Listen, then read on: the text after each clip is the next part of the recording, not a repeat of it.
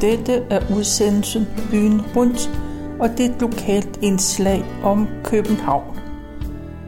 Mit navn det er Tove Christensen, og jeg har været på Københavns Stadsarkivs hjemmeside, og der har jeg fundet en erindring, som Alice Blikker Nielsen har skrevet.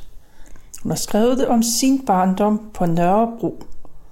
Hun blev født den 25. i marts 1931 og voksede op på Blågårdsgade nummer 16C, 3. til højre.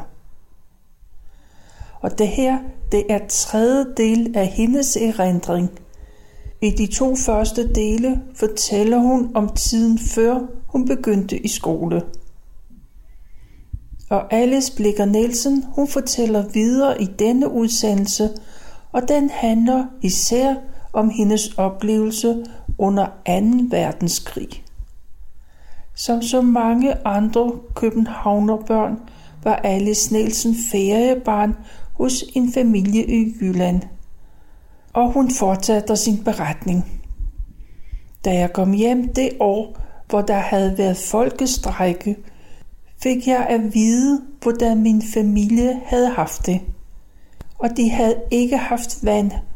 Når de skulle skylle toilettet ud, gik de ned til Piblingesøen efter en spand vand. Af gas var der kun et meget lille blus, men min far havde lavet en slags ovn i køkkenet med et rør, der gik ud gennem skorstenen, og så kom de papir og brænde ind i ovnen, og så kunne de bruge den i stedet for gassen.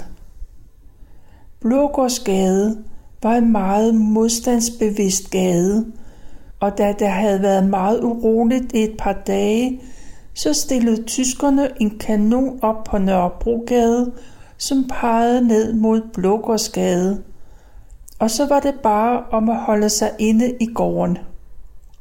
Men beboerne kiggede frem en gang imellem, og min far og mor, de havde set tre mænd, der kom ud fra en opgang og spacerede tværs over gaden med armene over hovedet, og da de var kommet over på den anden side, vendte de sig om og gik tilbage igen på samme måde. Det var utroligt, at de turde lege med livet på den måde, men der skete dem ingenting. Tyskerne var også kommet med en kanon, der skulle stilles op ved Korsgade, så de kunne skyde over Nansensgade. Men de var åbenbart nervøse, for de stillede kanonen op ved Smedegade. Men den gade endte med et hus, og så skød de på huset, og der sad to ældre mennesker og spiste, og de blev dræbt begge to. Efter folkestrækken blev der mere uroligt i kvarteret. En dag jeg skulle hjem, jeg kom fra Åboulevarden og skulle forbi Blågårds plads for at komme hjem, så var der enormt skyderi på pladsen. Jeg kunne selvfølgelig have valgt en anden vej hjem, men når der kom en sporvogn, der skulle passere pladsen, så løb jeg og mange andre ved siden af sporvognen, og så var vi nogenlunde i dækning. Sporvognens konduktør satte farten ned og dukkede sig, mens han kimmede med klokken.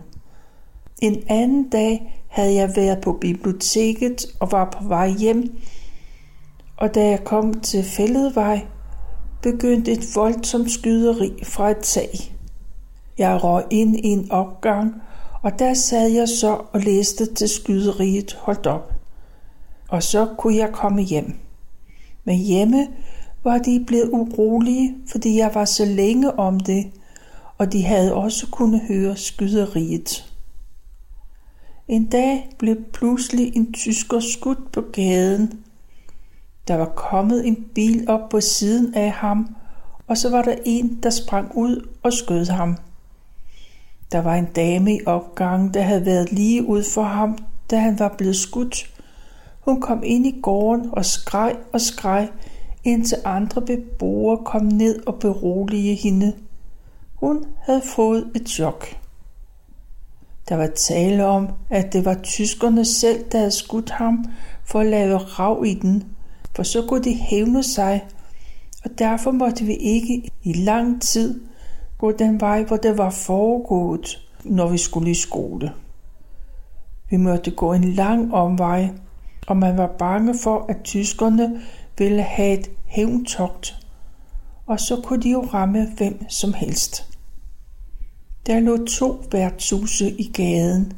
Et lige over for vores port, og en længere nede af gaden.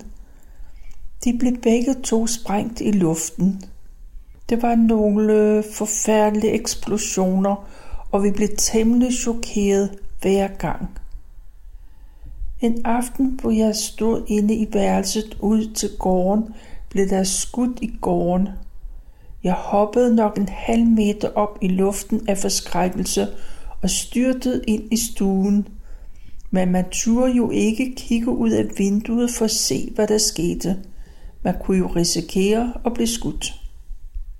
Næste dag kunne vi se på gavlen af huset, at en kugle var faret hen ad muren og havde lavet hul i kirkemuren længere fremme.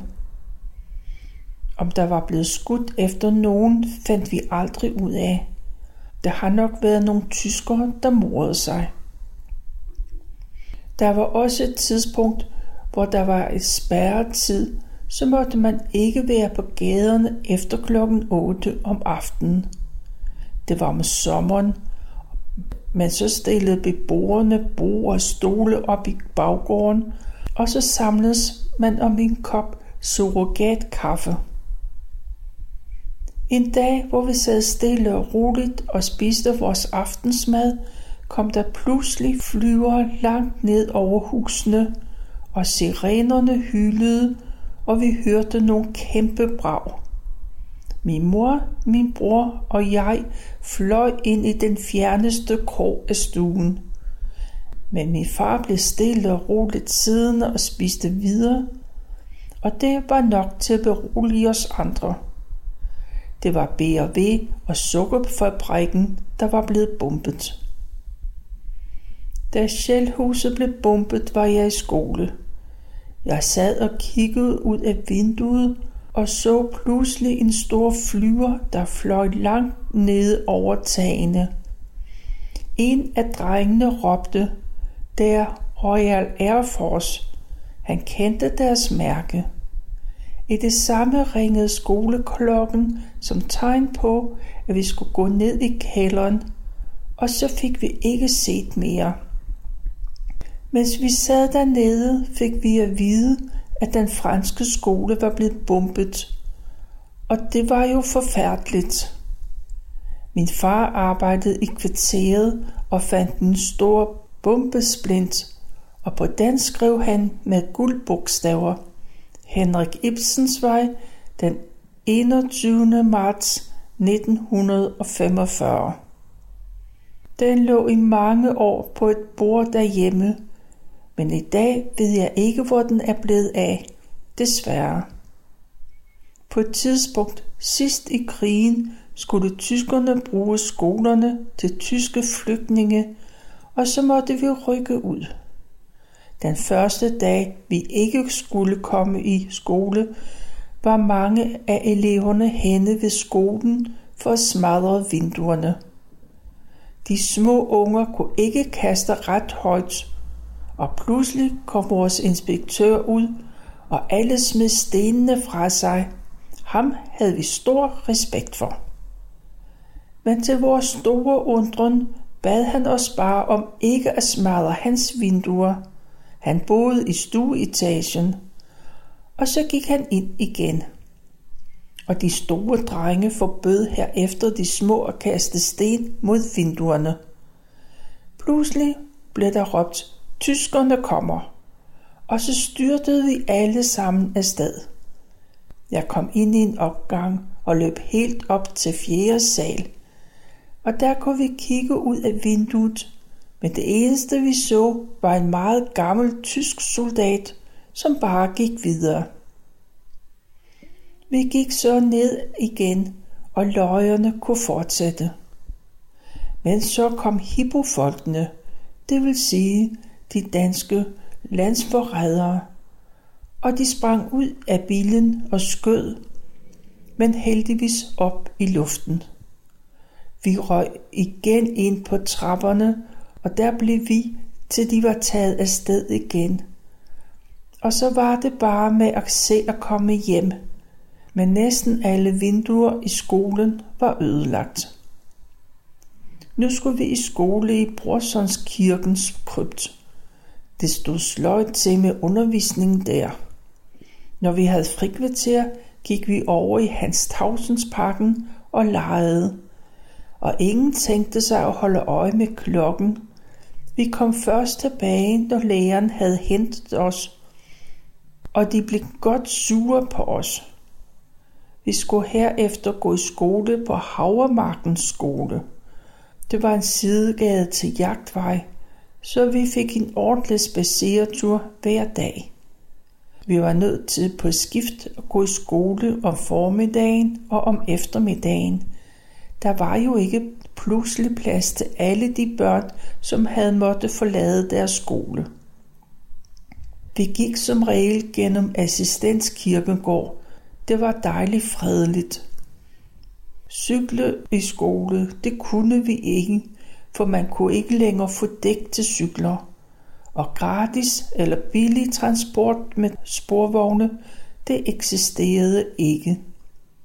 Når man ellers kørte i sporvogn, kostede det 20 øre for en lige ud og 25 øre for en omstigning. Den kunne man køre på en time, men det var faktisk mange penge dengang. Når det blev mørkt om aftenen, og vi tændte lys, skulle vi have mørklægningsgardiner. Hos os var der sorte rullegardiner, og det var ikke særlig pænt. Men så limede min far sølvstjerner på, og så legede vi, at det var himlen. Han måtte kun bruge 15 wattpærer for at spare på strømmen, og man kunne vel heller ikke købe mere så der var ikke særlig lyst om vinteren i stuerne. Det var ikke særlig rart at være på gaderne, når det var mørkt, for det var virkelig mørkt. Selv i sporvognen var der mørklægningsskærme omkring pærerne, og vi gik ingen steder, når det var mørkt, uden vores forældre var med. Der var ikke lys i butikkerne og ingen neonreklamer. Vi havde også hvide armbind på, så man bedre kunne skælne hinanden. Og på bagskærmen af cyklen var der malet med hvid maling, så vi bedre kunne se hinanden. På et tidspunkt under krigen var min far arbejdsløs. Man kunne dengang ikke grave i jorden, når der var frost. Det foregik jo med håndkraft. Og normalt ville han have fået arbejdsløshedsunderstøttelse. Men i stedet for blev der sagt til de arbejdsløse, at de må tage arbejde i Tyskland eller bygge bunkers for tyskerne langs vestkysten. Hvis man nægtede det, kunne man ingen penge få. Min mor arbejdede ikke. Det var ikke almindeligt for kvinder dengang, og vi skulle jo have noget at leve af, så min far valgte at tage til Jylland, så blev han jo trods alt i Danmark. Det var bestemt ikke ret for nogen af os, og en aften, da han var rejst, kunne jeg høre, da jeg var kommet i seng, at min mor sad og græd ind i stuen. Jeg kunne høre, at hun snøftede. Og i radioen, der spillede de Judex den dansede balletpigerne på politikens børneteater, og den kunne jeg godt danse, så jeg hoppede ind i stuen og dansede ballet for min mor. Men lavede sjov med det, for jeg havde jo ikke rigtig lært det. Det endte med, at min mor grinede, så tårerne trillede en ekstra gang, og jeg valsede så ind i seng igen, og jeg synes, jeg havde gjort mit til at opmuntre mor. Da min far kom over til Jylland, blev de anbragt i et utætte barakker med køjesenge, og de fik kun et tæppe til at ligge over sig, og som hovedpode brugte de deres jakker. Men min far havde mavesår, og da han havde været der i 14 dage, blødte hans mavesår, og så blev han sendt hjem, og han kom omgående på hospitalet til undersøgelse. De gjorde ikke noget ved det.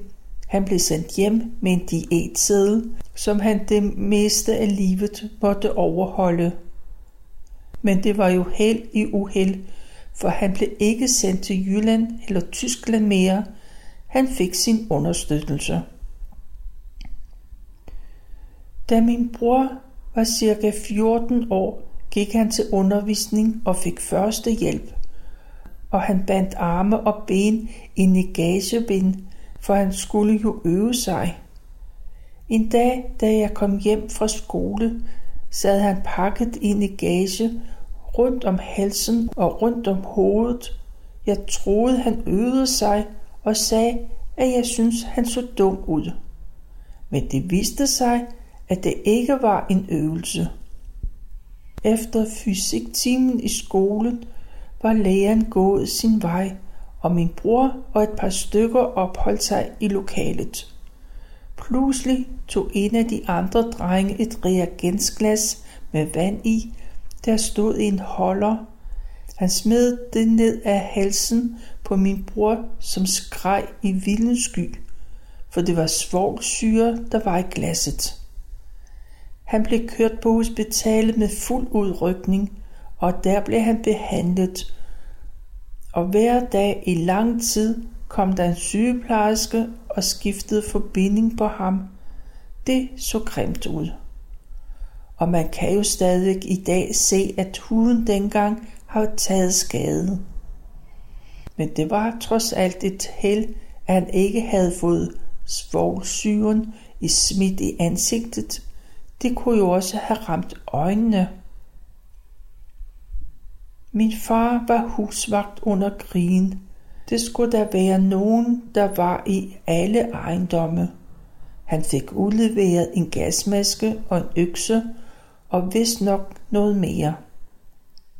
Jeg prøvede gasmasken. Det var vemmeligt. Jeg synes ikke, jeg kunne få luft i den. Når man var husvagt, skulle man om natten når der var luftalarm, stå op og gå rundt og ringe på alle dørklokker. Hos os var det tre opgange, og man skulle høre, at folk svare. Sidst i krigen var der luftalarm næsten hver nat, når englænderne fløj over København for at flyve ned og bombe Tyskland. Vi måtte så stå op og gå ned i kælderen hvor der var indrettet et rum med lidt lys, plakater på væggene og et bord og nogle bænke. Når vi gik ned ad køkkentrappen, kunne vi se lystkasterne på himlen, der søgte efter flyverne, og vi kunne høre antiluftskytset brage. Det var meget uhyggeligt. Men vi sad så i kælderen og ventede på, at sirenerne skulle blæse luftalarmen af, så vi igen kunne komme op i seng. Men efterhånden blev vi trætte af, at vi ikke fik vores nattesøvn, og så gik vi ikke i kælderen mere. Jeg hørte sjældent luftalarmen, men min far måtte stadigvæk op og rundt og ringe på dørklokkerne. Ude i vores korridor, der stod der pludselig en dag en kuffert, og jeg spurgte mor, hvad der var i den. Hun sagde, at hun havde pakket tykke bluser, pulvermælk, dåbsattester og min fars og mors hvilelsestest ned i kufferten i tilfælde af, at vi pludselig måtte forlade vores lejlighed. Jeg synes, at det var ret vemmeligt at se det stå der. Og jeg åndede lettet op, da krigen var forbi, og min mor pakkede kufferten ud igen der havde gået i skole i fem år, gik man op til prøve, og bestod man den, kom man i mellemskole. Bestod man ikke, kom man i fri mellem. Jeg kom i mellemskolen, men der dalede min interesse for skolen langt ned. Jeg fik nye kammerater og nye læger, og jeg synes ikke, det var sjovt mere.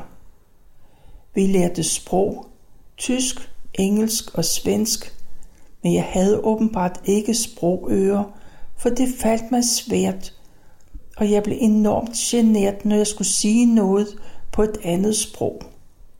I historietimerne skulle vi lære kongerækken udenad, helt tilbage til Gorm den Gamle, og det var ikke min kop te. De store tekststykker i regning kunne jeg heller ikke lide.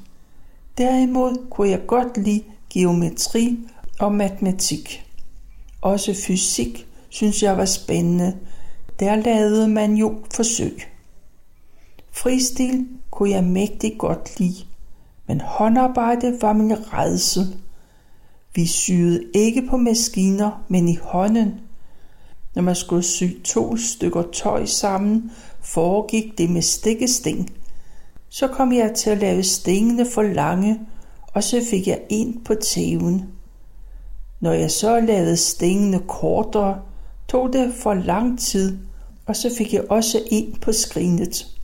Lægerne var nu ikke nemme at gøre tilpas. Jeg kunne heller ikke finde ud af at strikke. Vi havde fået noget garn, hvilket, og det var svært under krigen. Der var brun og to grønne farver. Jeg fik noget brunt, og så skulle jeg i gang med at strikke en pipaluk. Det vil sige en hue bestående af to stykker, som blev syet sammen to steder. Men jeg havde svært ved at finde ud af mønstret, og jeg måtte pille op mange gange. Pludselig så fandt jeg ud af det, og jeg var mægtig stolt af mig selv. Da jeg så havde strikket cirka 10 cm, var en af de andre piger, som var skrabt til at strikke, løbet tør for den brune farve, som jeg strikkede med. Og da skolen ikke kunne skaffe mere garn, så tog man resolut mit strikketøj ud af hænderne på mig og sagde, at jeg nok aldrig blev færdig alligevel. Og så fik hun garnet. Hold da op, hvor blev jeg skuffet. Nu havde jeg endelig fundet ud af det. Det var ikke særlig pædagogisk gjort. Senere, der har sikkert været efter krigen, købte min mor 10 bunter rødt garn til mig. Der var 100 gram i hvert bunt. Jeg havde ønsket mig det, for jeg ville gerne kunne strikke. Jeg strikkede først en bluse og en trøje med mønster i, men trøjen var for stor og blusen for lille. Så pillede jeg det hele op igen, og så strikkede jeg en stor bluse med noget, der lignede kvilt. Men der skulle jo meget garn til, og da jeg manglede det halve af det andet ærme, løb jeg tør for garn. Og så pillede jeg det op igen. Så strikkede jeg endnu en bluse med korte ærmer, men den kunne jeg ikke lide, så jeg byttede den til en lyserød hat med en veninde.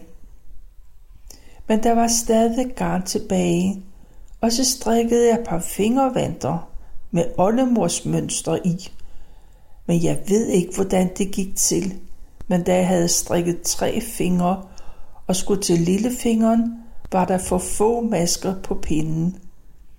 Jeg slog nogle flere op, men det lykkedes ikke for mig at få plads til lillefingeren, så jeg pillede op igen. Nu var garnet efterhånden skrumpet meget ind med alt det strikkeri og pillen op, men jeg mente nok, at der kunne blive til et par skisokker for resten.